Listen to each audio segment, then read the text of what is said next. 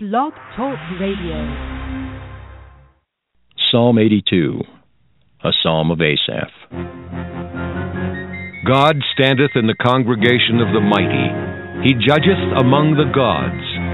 How long will ye judge unjustly, and accept the persons of the wicked? Selah. Defend the poor and fatherless. Do justice to the afflicted and needy. Deliver the poor and needy. Rid them out of the hand of the wicked. They know not, neither will they understand. They walk on in darkness.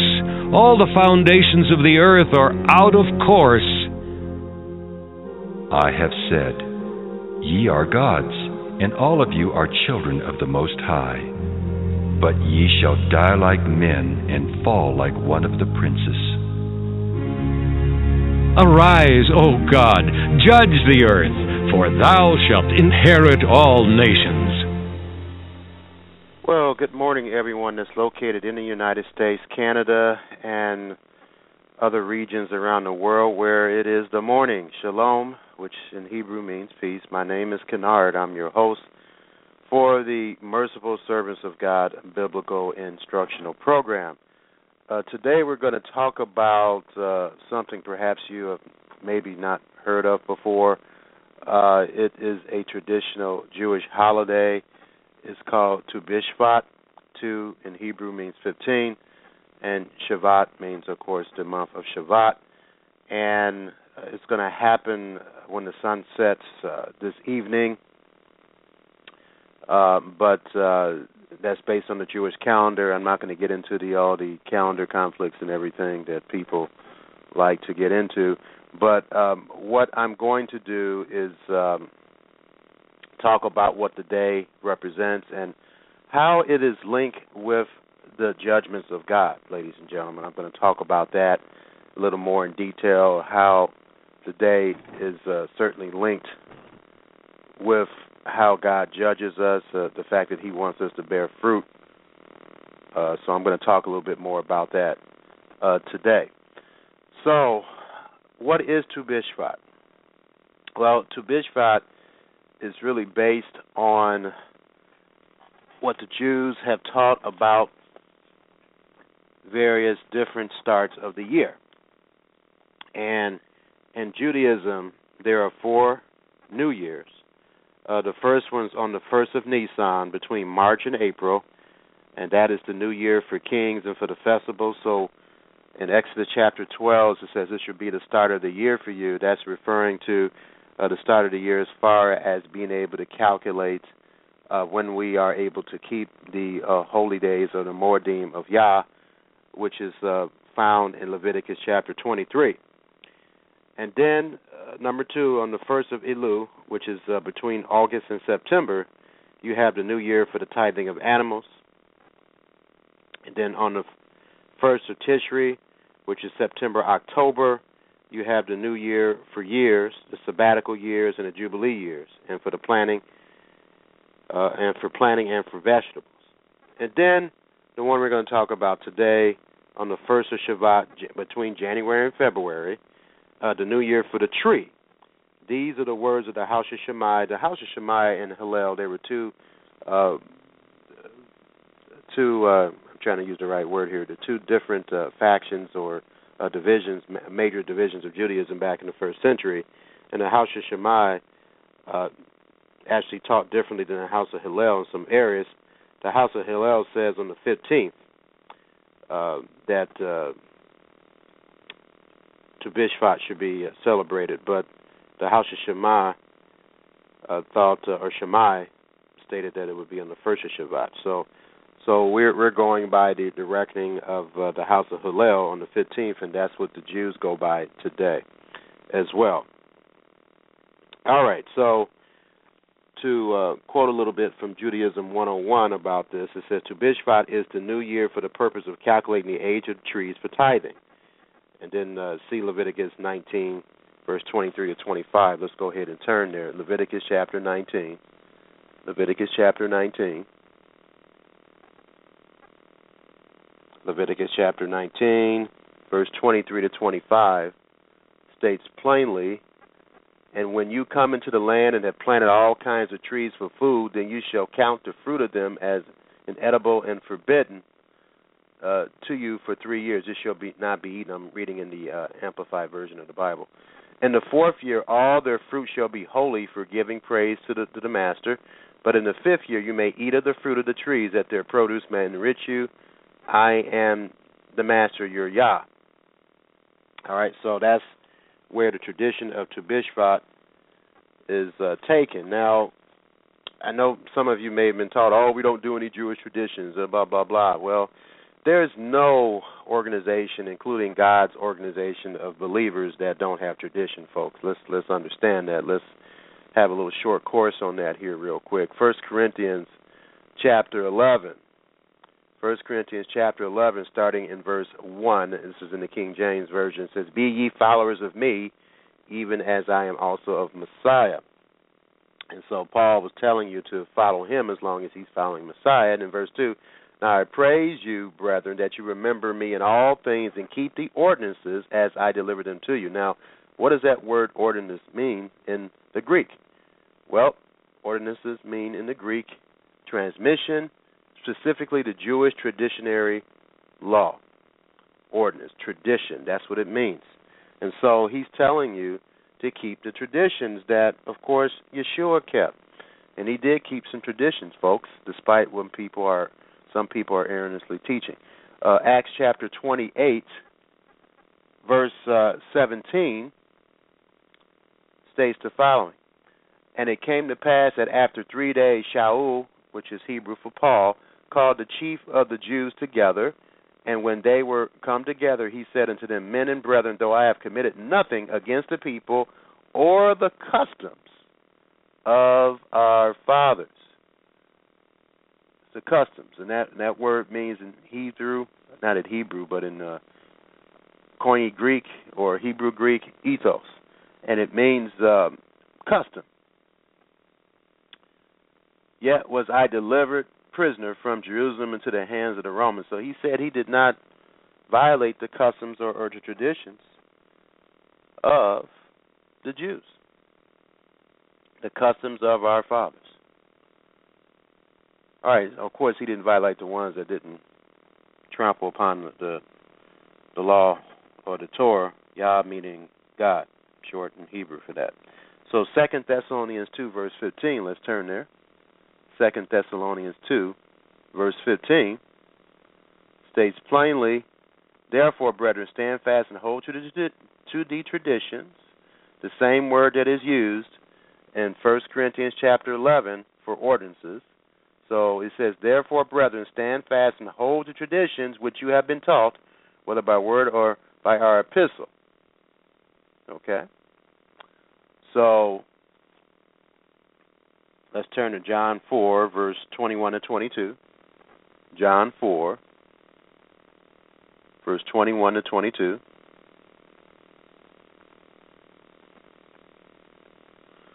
This is a significant, uh, well, all the scriptures are significant, but as far as this Bible study is concerned, this is very significant, this passage of scripture. John four, verse twenty-one, "Yeshua said unto her, Woman, believe me, the hour cometh when you shall neither in this mountain nor yet at Jerusalem worship the Father." And they're talking about uh, the setting or background or environmental setting. Is, is uh, he was talking to this woman, and he was near the area of Jerusalem or the West Bank. Verse twenty-two, "You worship ye know not what." We know what we worship, for salvation is of the, did he say the Muslims, the Catholics, the Protestants, uh, the people who believe in Buddha, and other various religions? No, he says of the Jews. Verse twenty-three, "But the hour cometh, and now is, when the true worshipers shall worship the Father in spirit and in truth." What is truth? Psalm one nineteen, one forty-two, "Truth is all the commandments and doctrines and teachings of the book called the Bible. For the Father seeketh such to worship him. God is a spirit, and they that worship him must," not maybe, "must worship him in spirit and in truth," and keeping the doctrines and commandments of Yah. And then First John two, verse six says we should walk and follow Yeshua's example. In First John two, verse six. First John two, verse six. He that says he abideth in him ought himself also to walk even as he walked. All right, so as far as Tu B'Shevat is concerned, it has nothing to do with violating Scripture. If anything, it helps you better understand the Scriptures in terms of how God talks about a man or a woman being like a tree that should bear fruit. That's what Tu B'Shevat is all about, and that certainly is not violating the Scriptures to understand that. Okay, and then also the the day of Tu B'Shevat um, represents also the fact that you should try to take care of yourself and take care of the body that that Yah has given us. And let me continue to, to, to read this quote from Judaism one oh one. Tu B'Shevat is the new year for the purpose of calculating the age of trees for tithing. See Leviticus chapter nineteen, verse twenty-three to twenty-five, which states that the fruit from trees may not be eaten during the first three years. The fourth year's fruit is for Yah, and after that you can eat the fruits. Each tree is considered to have age one year as a Tu B'Shevat. So if you planted a tree on Shiv'at fourteen, it begins the second year the next day. But if you plant a tree two days later on Shiv'at sixteen, it does not reach the second year until the next Tu B'Shevat. There are a few customs or observances related to this holiday. One custom is to eat a new fruit on this day, or to eat, and the day begins uh, when the sun sets this evening based on the Jewish calendar. One custom is to eat a new fruit on this day, or to eat from the seven species, uh, Shiv'at HaMinim in Hebrew, described in the Bible as being abundant in the land of Israel. The Shiv'at HaMinim are wheat, barley, grapes, figs, pomegranates, olives, and dates. This is based on Deuteronomy eight, verse eight. You can make a nice vegetarian um, plate from the Shiv'at HaMinim, a bed of cooked bulgur wheat or wheat berries and barley topped with figs, dates, raisins, and pomegranate seeds, served with a dressing of olive oil. Some people plant trees on this day. That's what they're doing in Israel right now as I'm speaking. In my childhood, Jewish children commonly went around collecting money to plant trees in Israel at this time of season. And see, biblically, trees are compared with the following: mankind and Torah. So, uh, as a matter of fact, let's turn to Proverbs three, verse seventeen to eighteen. Proverbs three, verse seventeen to eighteen. States the following: her ways are ways of pleasantness, and all her paths are peace. See, and in this context, it's talking about wisdom or Torah. She is a tree of life to them that lay hold upon her, and happy is everyone that retaineth her.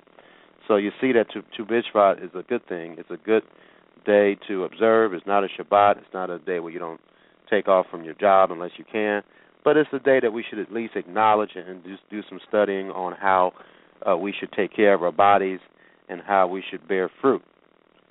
And so this is what I like to teach about it too, is that we should desire for tikkun olam, that's Hebrew for healing and repairing the world. That's in Isaiah fifty-eight, verse eight to twelve. Let's turn there. Isaiah fifty-eight, verse eight to twelve. And, and don't worry, I'm going to talk about how this has something to do with how God judges us. Uh, Isaiah chapter fifty-eight, Isaiah fifty-eight, starting in verse eight to twelve, then shall thy light break forth as the morning, and thy help shall spring forth speedily, and thy righteousness shall go before thee. The glory of the master shall be thy re-reward. Re-reward in Hebrew means asaf, and it means to gather, to take away, to assemble.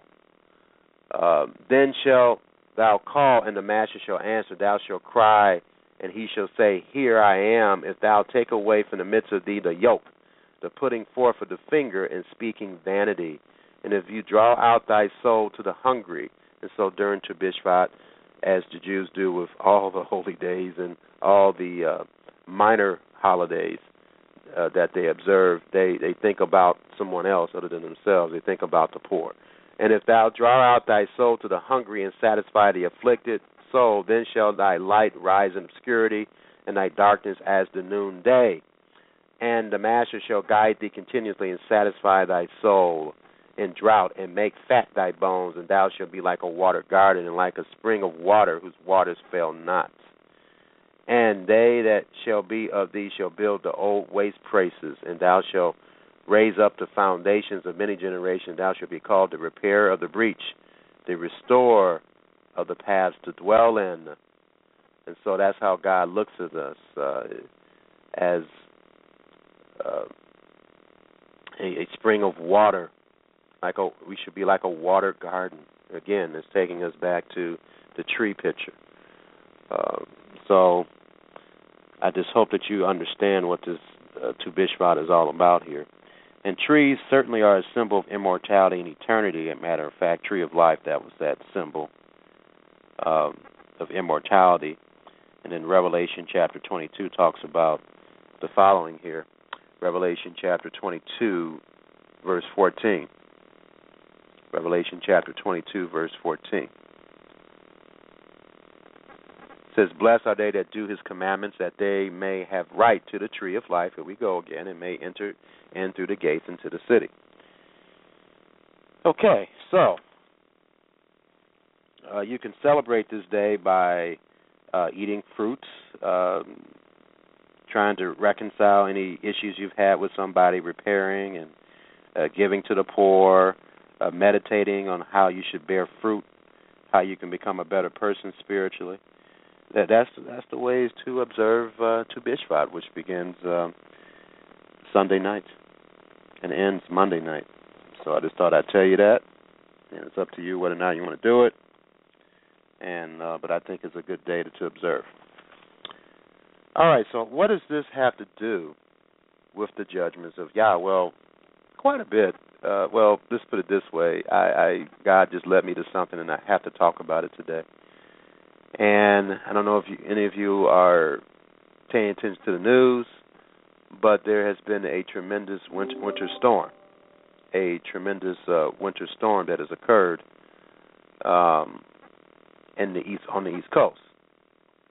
Now, remember what happened January, not January, but uh, June twenty-sixth of last year, folks. Do you remember? And I did mention that God is going to judge this nation. I didn't know how or when, but I knew that he was going to judge this nation and let this nation know that he didn't appreciate one of the worst rulings in Supreme Court history. Uh, it says the Supreme Court rules gay marriage is a nationwide right. In a five four decision, justices say Constitution guarantees marriage equality to gay and lesbian couples. So, Uh, we noticed that it certainly has something to do with Sodom. It's not all the sins of Sodom, but as I've tried to explain to this program, and I know people try to object to this, but it's plain in the Bible, what was the one event that caused God to finally wipe out um, Sodom and Gomorrah? It was when he saw all the homosexual activity there. That's not the, the, the, the only sin that caused it, but that certainly was the the last straw for him, and that was it. He needed to see that for himself. And I know one teacher of prophecy was saying that he he uh, didn't need. Well, it's in the Bible. It's in Genesis chapter eighteen. He says he's going to go down and see whether those things are so. It's right in the Bible for anyone to see.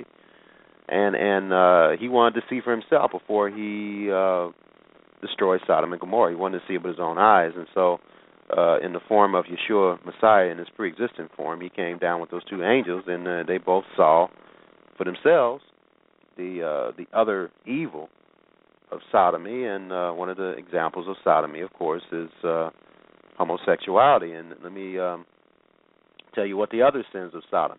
You don't have to wonder. It's in the Bible. In Ezekiel chapter sixteen, Ezekiel chapter sixteen, he tells us plainly what the sins of Sodom are. So we we don't have to scratch our heads and try to figure it out on our own. And it's not just homosexuality, folks. Uh, Ezekiel chapter sixteen, verse forty-nine, and I preach this. I don't hear hardly anyone preaching this. You know, and I wish they would join the party and start preaching it. If there is someone preaching it, I wish I would know who it is. Uh, Ezekiel chapter sixteen, verse forty-nine says, behold, this was the iniquity of thy sister Sodom. Here's the sins of Sodom, folks. Pride, fullness of bread, abundance. You know, Jews, they teach this. I'm just talking about Christians, okay, or Messianic Christians or Messianic uh, Jews or people in the Hebrew Roots movement. Sodom. Pride, fullness of bread, okay, uh, having too much, abundance of idleness or laziness was in her and in her daughters, Neither did she strengthen the hand of the poor. They don't want to help anybody. That's that's a part of being a sodomite. Whether you want to understand that or not, you don't care about people, you're a sodomite. Verse fifty, and they were haughty and committed abomination before me. Therefore I took them away as I saw fit. And so those abominations certainly include homosexuality, folks. And some people are teaching incorrectly that that's not a sign of the end times. They're nuts. They're totally out of their minds. They need to think. Uh, the fact that a major nation that is a part of Israel, uh, and I've proven this over and over and over again, but a simple way to, to prove it is if you just study Deuteronomy thirty-two and thirty-three, those chapters reveal that Israel consists of people who are obese or overweight, uh, people who have the best resources, they're located in the best regions around the world, and they, of course, they have access to God's words, and they are rebellious against those words. There's no other people on the earth but the Western nations that qualify. Uh, when I talk about Western nations, I'm talking about the British people, the United States, the countries in northwestern Europe. They are fat people. We are fat people. We're overweight. We got too much. We're spoiled. And and uh, we do certainly fit the characteristics of of, of uh, someone that lived in Sodom and Gomorrah. We have pride. We have certainly fullness of bread. We certainly have an abundance of idleness. Uh, we, we we just don't appreciate hard work and effort like we used to. Everything is push button today. Everything is we want we want convenience. And we certainly don't strengthen the hand of the poor and needy like we should. Matter of fact, we have almost close to fifty million people in this country that are on food stamps. That's ridiculous. And we have the most billionaires in this country. And so we certainly, as the Bible has prophesied in Isaiah chapter three, that we are full of Sodom and Gomorrah as far as those sins are concerned. He even calls our people uh, in, in the first chapter our heads of our governments. Leaders of Sodom. Uh, Isaiah chapter one, verse two, states, "Hear, O heavens, and give ear, O earth, for the Master has spoken." It's not Kennard speaking, this is the Lord speaking, so listen up.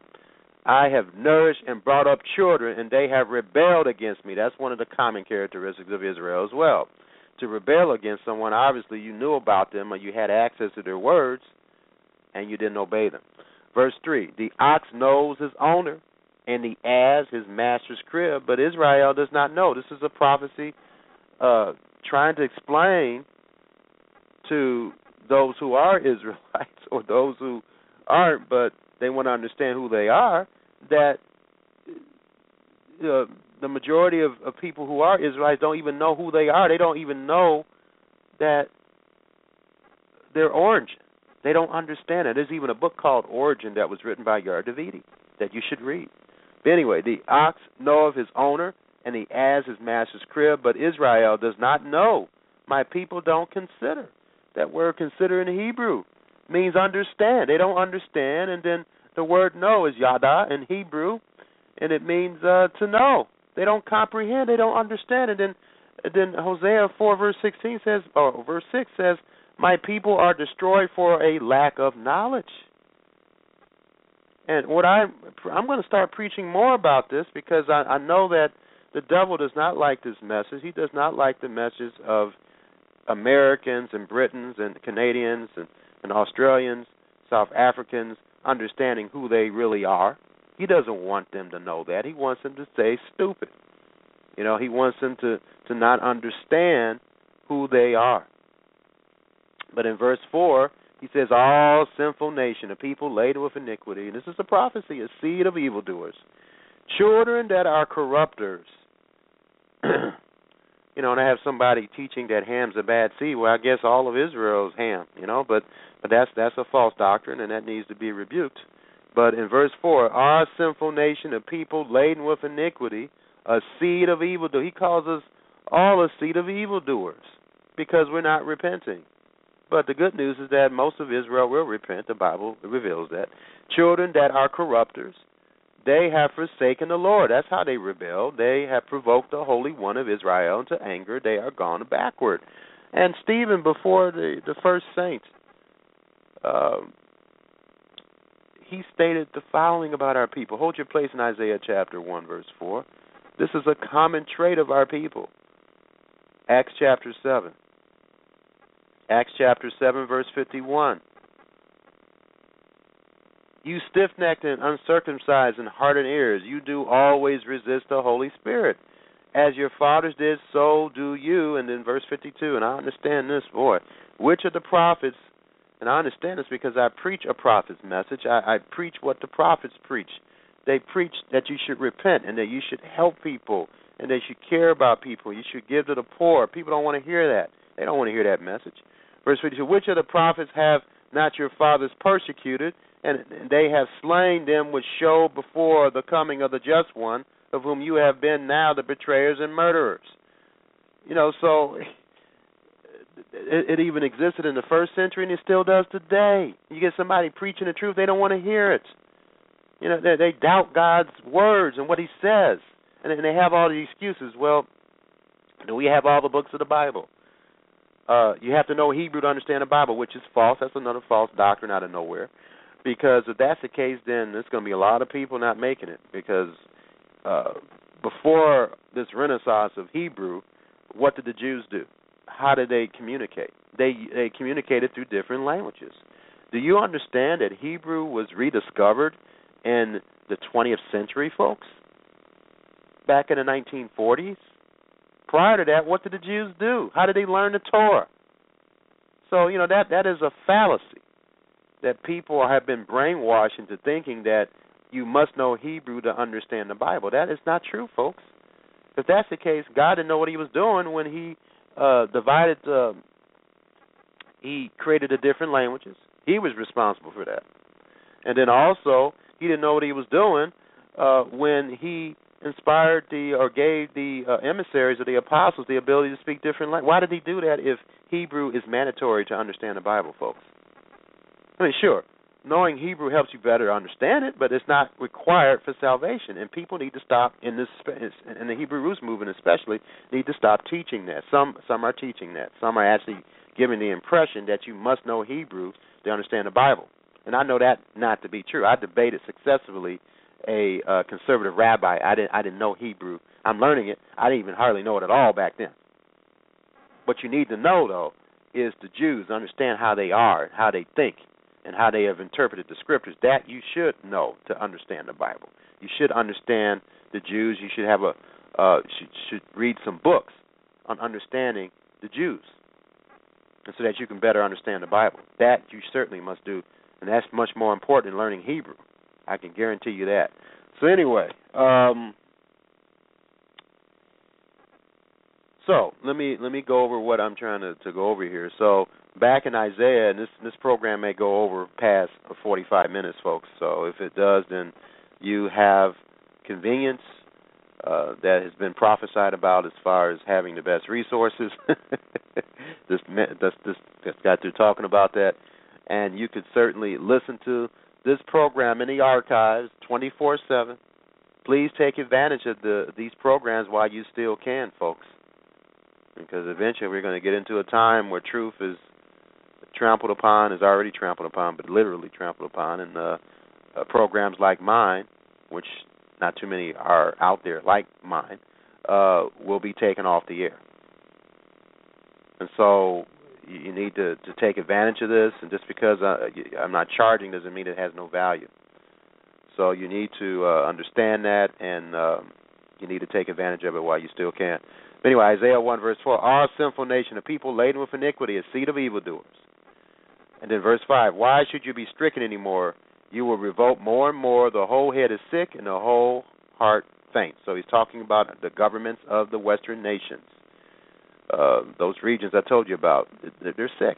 Verse six, from the sole of the foot even into the head, there's no soundness in it but wounds and bruises and putrefying sores.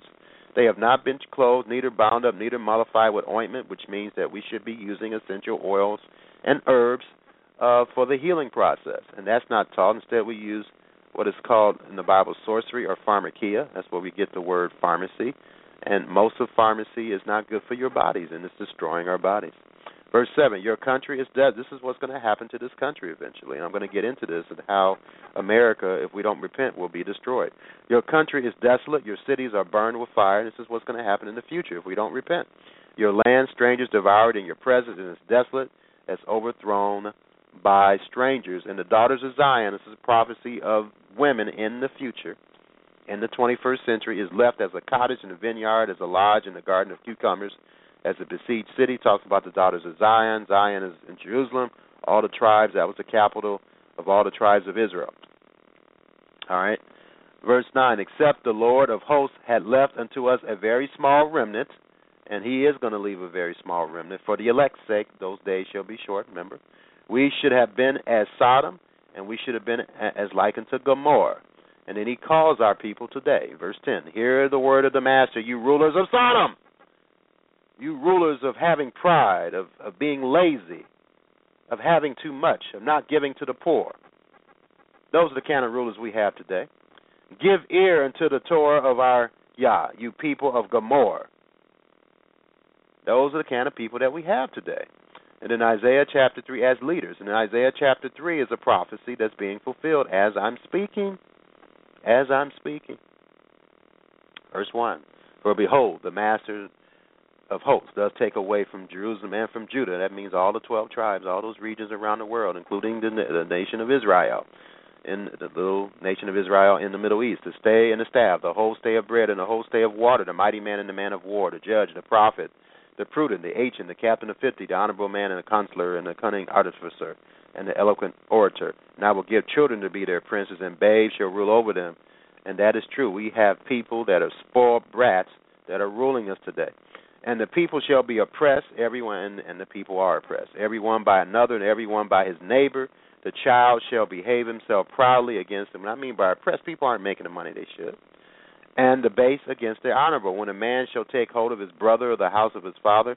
And so, as God does, when he judges people, and people seem to forget this, even those those people who preach prophecy and claim to understand prophecy, they don't understand how God judges people. Ezekiel chapter fourteen states plainly how he does it. It says, in verse Ezekiel fourteen, verse twelve, the word of the Master came unto me, saying, uh, Ezekiel fourteen, verse twelve, and Ezekiel fourteen, verse thirteen, Son of man, when the land sins against me by transgressing grievously, grievously, that's it, uh, just grievously, and of course, ruling, having the, the judges of the land, the top judges of the land ruling that homosexuality is okay, certainly is transgressing grievously. Then I will stretch out my hand upon it and will break the staff of bread. So he'll cause economic problems, and then he'll send famine upon it and will cut off man and beast from it. That's what it will lead to if there's not repentance. And, and then in verse fourteen it says, though these three men, Noah, Daniel, and Job, were in it, they should deliver their own souls by their righteousness. Righteousness is keeping the commandments, Psalm one nineteen, one seventy-two. If I cause noisome beasts to pass through the land, and they spoil it so that it be desolate, no man may pass through it. And so anyway, I just wanted to show you that's that's how Yah typically judges any nation. And then in Jeremiah eighteen, verse seventeen, Jeremiah eighteen, verse seventeen, he states the following, and he's an equal opportunity Yah, or God. So this applies to any nation, not just the, the twelve tribes of Israel. Uh Jeremiah eighteen, verse seven, it says, at what instant I shall speak concerning a nation and concerning a kingdom, to pluck up, to pull down, and destroy it. And remember, in the first chapter of Jeremiah, Jeremiah is a prophet not to just to Israel or the twelve tribes, but to all the world, all the nations of the world. Jeremiah eighteen, verse seven, at what instant I shall speak concerning a nation and concerning a kingdom, to pluck up, to pull down, and destroy it. If that nation against whom I have pronounced turn from their evil, I will repent of the evil that I thought to do unto them. And it works the other way around too. At what instance I shall speak concerning a nation and concerning a kingdom, to build and plant it, if it do evil in my sight, that it obey not my voice, then I will repent of the good whereof I said I would benefit them. And this also proves that all nations should be keeping Torah. Why would he even say this if his whole intent was not for everyone in the entire world to obey his Torah? All right, so Uh, we are getting to what I want to make a point, a, a significant and major point. I hope you're paying attention. Uh, that happened almost seven months ago, folks, that abominable ruling that will change and is changing Western society as I'm speaking, and the entire world. And it certainly has something to do with the genesis or the beginning of the, the days of Noah. Certainly it does, in the days of Lot, because the days of Lot, you had homosexuality all over the place, and uh, Yeshua said before he comes, that's going to be prevalent again. All right, so we know all these things, and there has been a tremendous winter storm, a record-breaking winter storm in the area where the Supreme Court ruling occurred, folks. I am not surprised. This happens every single time we make foolish decisions. Our leaders make foolish decisions. God lets us know that he does not like it. And the incredible thing about this particular storm is called Jonas, or Jonah. Okay, and we understand the story of Jonah, right? Uh, we're like the end-time Ninevites, the way we act at times. Uh, Yeshua, uh, the, the prophet Hosea stated that uh, Ephraim, and when you understand who Ephraim is, and you need to get this wonderful book now, you have to understand Yair Davidiy is an Orthodox Jew. He doesn't understand that Yeshua is the Messiah. However, the majority of that book is correct, what he's saying about the United States Uh, and, and the British people, the British people and the United States having something to do with Ephraim. Okay, so you need to get that book. You need to go to his website, w w w dot britam dot org, and get his updated version. I just ordered it, uh, Ephraim, the Gentile children of Israel. And it helps to understand, because people are confused in the Hebrew Roots movement about whether we're Gentiles or or a part of Israel, and that, that book will certainly clarify that uh, understanding. But anyway, the Washington Post, D C area record snow totals for Jonas. Snow totals have reached twenty-two to thirty-five inches west, north, and northwest of Beltway, eighteen to twenty-four inches inside the Beltway. It says this storm named Snow Whizza, Snowzilla, Snowzilla. That's the snowiest on record for Baltimore, second snowiest on the record at Dulles, and it's tied for the fourth snowiest on record in D C And so God is um, letting people know that he uh, did not appreciate that ruling. And I know that uh, Kornicki focuses a lot on uh, the fact that we are contributing mightily toward the division of, uh, of the land in Israel, and that's true. But I don't know if um, I don't know. I, I I also feel that because of the ruling that this is occurring too. Says Washington is being called snowpocalypse here in the nation's cap- capital, and some biblical prophecy watchers think the name may be apt. It's not so much that it signals the end of the world. No, it's not the end of the world, folks. We're not, we're not talking about that, but we're talking about the fact that God punishes. He punishes everyone he loves, folks, and he has mercy. He's had mercies up to six, almost seven months now. But eventually, I, I did state this, when it happened almost seven months ago, that I know God is going to judge us for that. There's no way that he's not going to. I know how he is, and you can get to know how he is, too, by studying the Bible, all right? And I'm not surprised that this is happening, all right? Um, but many see Megastorm Jonas as a kind of signal from God, and it is, part of a long-standing pattern of corrections from the creator of the universe for the U S whenever it seeks to divide the land of Israel or hurt the nation, the Bible says, is the apple of his eye. And not only that, but also Uh, correction as far as the ruling that they made, or telling you know, telling us who have eyes to see and ears to hear that he didn't appreciate that ruling, uh, despite what people are earnestly teaching about it, um, saying that it was something that was okay or whatever. That's, that's bull. I mean, how is that okay, saying it's okay for two people of the same sex to marry? That's not okay. He sees an extremely strained relationship between Israel and Barack Obama's administration as relevant to the timing and magnitude of the storm. And so, yeah, that, that has something to do with it, too. But it all, this is certainly a judgment because of that ruling. I, I truly believe that. And then also um, something else that I wanted to uh, talk about as well in, in relation to Tu B'Shevat. Now, Tu B'Shevat, let me just read this from the, uh, let me go back to Jeremiah chapter one. Jeremiah chapter one. Jeremiah chapter one, verse twelve. Actually, verse eleven. And when he when he tells Jeremiah what his commission is, to uh, be a prophet to the nations, in Jeremiah one, verse eleven. Moreover, the word of the Master came unto me, saying, Jeremiah, what do you see? And I said, I see a rod of an almond tree. And then verse twelve, then said the Master unto me, Thou hast well seen, for I will hasten my word to perform it. And, and you know, people, when when there's something like that ruling, and say, oh, nothing has happened, oh, he's not going to do anything.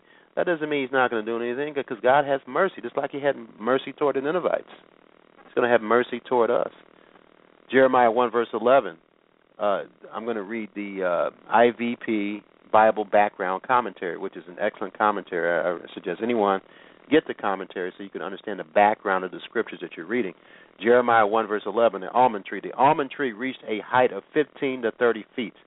It was the first tree to blossom in late January or early February. That is the same time of Tu B'Shevat, ladies and gentlemen. I find it very interesting that God is doing these things right around the time of Tu B'Shevat. That's the linkage here. The almond tree, and I got this, by the way, from Mark Blitz. Uh, he kind of alerted me to it, so I'm just giving credit when it does. Uh, I'm giving credit when it's due. Uh, Mark Blitz, uh, he pointed out this scripture, so I'm just going, I'm just elaborating on it. Jeremiah one, verse eleven, almond tree. The almond tree reached a height of fifteen to thirty feet. It was the first tree to bloom in late January, early February, around the time of Tu B'Shevat. The almond flower is white with shades of pink, ripening with almonds about ten weeks later. And so that's very interesting that he's doing this right around this time. And keep in mind that God is still going to be merciful. He's merciful, just like he was merciful to the Ninevites, but eventually he has to judge, folks. He has to judge. He is not going to allow us to continue to sin without understanding why that we're sinning and that uh, we are violating his law, ladies and gentlemen. Not Nahum is a prophet that hardly anyone studies or understands, but uh, Nahum chapter one, verse two states plainly, and this is uh, when he judged Nineveh, when they, they they had repented originally, then they got back into their filth. And in verse two, God is jealous, and the Lord revenged, and the Master revengeth and is furious. The Master will take vengeance on his adversaries, and he reserved wrath for his enemies. The Master is slow to anger. Yeah, he's slow to anger, all right, just like he was slow on, on, on not really judging uh, Washington, D C for what they did, you know, the, the Supreme Court, and will not at all acquit the wicked. So he's not going to acquit the wicked. Eventually he's going to judge, but he's going to be merciful in it. The Master has his way in the whirlwind and the storm and the clouds and the dust of the feet. He rebukes the sea and maketh it dry and dries all the rivers. So he has his way in that. He punishes through the weather, ladies and gentlemen, just as he's doing right now as I'm speaking. And and this, this storm is is really bad. It's really bad. And and uh, this is something that um, I'm not surprised at all that's occurring. And you shouldn't be either if you really understand uh, the judgments of Yah. So it's, it's, it is what it is, ladies and gentlemen. And uh, we got to understand that God is not playing around, and he does not appreciate um, us making idiotic rulings that shows our idiocy. You know, and, and we got to stop acting like idiots. And we, we have to... Um, we have to... Uh, understand. It says, now this is interesting. This storm is called Snowzilla. It's the biggest snow on record in Baltimore. Top five in D C has ended. Now it's ended, but it's, it's a record-setting uh, snowstorm. Now, are there going to be other judgments? Well, we have to wait and see. But I just thought that I would bring that out to you today. How how very interesting that this is happening around the time of Tu B'Shevat, ladies and gentlemen. And another thing that I want to emphasize, um, I'm going to be going off the air soon, but I'm going to probably be on here another five or ten minutes, maybe fifteen minutes. And so uh, for those who are listening to me, um, this program should be available in the archives. Uh, approximately, uh, I'm probably going to get done about eleven thirty, and it'll be available probably in ten to fifteen minutes or around twelve o'clock, and then you can listen to the to the program in its entirety. But I must get this done, and I'm not going to rush. So shalom. Okay. I'm in the archives now, uh, in the archive session, and I, I just want to make uh, another significant point about Tu B'Shevat and how it links to God's judgments. And first of all, another psalm, if you can read Psalm chapter one, it's all about Tu B'Shevat. And then Psalm chapter ninety-two, verse twelve to fifteen. Psalm chapter ninety-two, Psalm chapter ninety-two, verse twelve to fifteen. States the following: the righteous shall flourish like the palm tree. He shall grow like a cedar, or the cedar in Lebanon. Those that be planted in the house of the Lord shall flourish like they're planting in Israel right now, in the courts of our Yah. Verse fourteen: they shall still bring forth fruit in old age. They shall be fat and flourishing, to show that the Lord is upright. He is my rock. There is no uprightness. There is no uh, unrighteousness in him. And that's that's the way God wants us to be. He wants us to be uh, a tree that has no unrighteousness in it. And so that that's the goal. That is the goal, ladies and gentlemen. We should be that way as well. So let's turn to Luke chapter three. Luke chapter three. Luke chapter three. Wait till you turn there. And then I'm going to turn to Luke six to help you understand what he's talking about as far as fruit. But I think it should be pretty plain just, just going to Luke chapter three. Luke chapter three, starting in verse seven, states plainly, "Then said he to the multitude that came forth to be immersed of him, O generation of vipers," that's a snake. You know what a snake does, it can bite you and suck you up, right? "Who has warned you to flee from the wrath to come?" Okay? So this is interesting, ladies and gentlemen. The second Elijah lived in a generation of vipers. But let's, I mean, th- this is very significant, ladies and gentlemen. And of course, the third Elijah is going to live in a generation of vipers as well. And vipers, uh, I'm looking at my word study dictionary here, is used metaphorically of wicked men, described as a generation of vipers. And so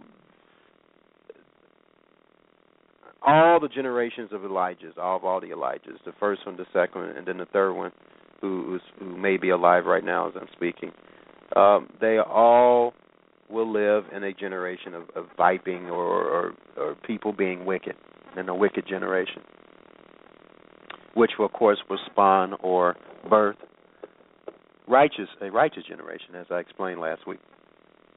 Here's the solution to not being a viper, folks. "Bring forth, therefore, fruits worthy of repentance." Fruits worthy of repentance, and that and that's we just can't say, "Oh, I want to obey God." I mean, you have to prove to God that you want to obey him, ladies and gentlemen. That's what you have to do. You just can't just say, "Oh, um, I, I I I am a person who is righteous and just take my word for it." No, no, he he, he needs to see more than that. Luke three, verse eight, "Bring forth therefore fruits worthy of repentance."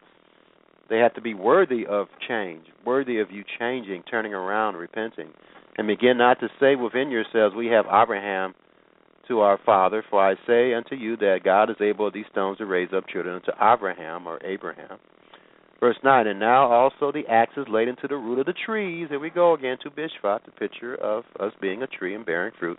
"Every tree therefore which bringeth not good fruit," or good behavior, "is hewn down and cast into the fire." And then for proof of this, as far as defining what the fruit is, uh, Luke chapter six. Luke chapter six.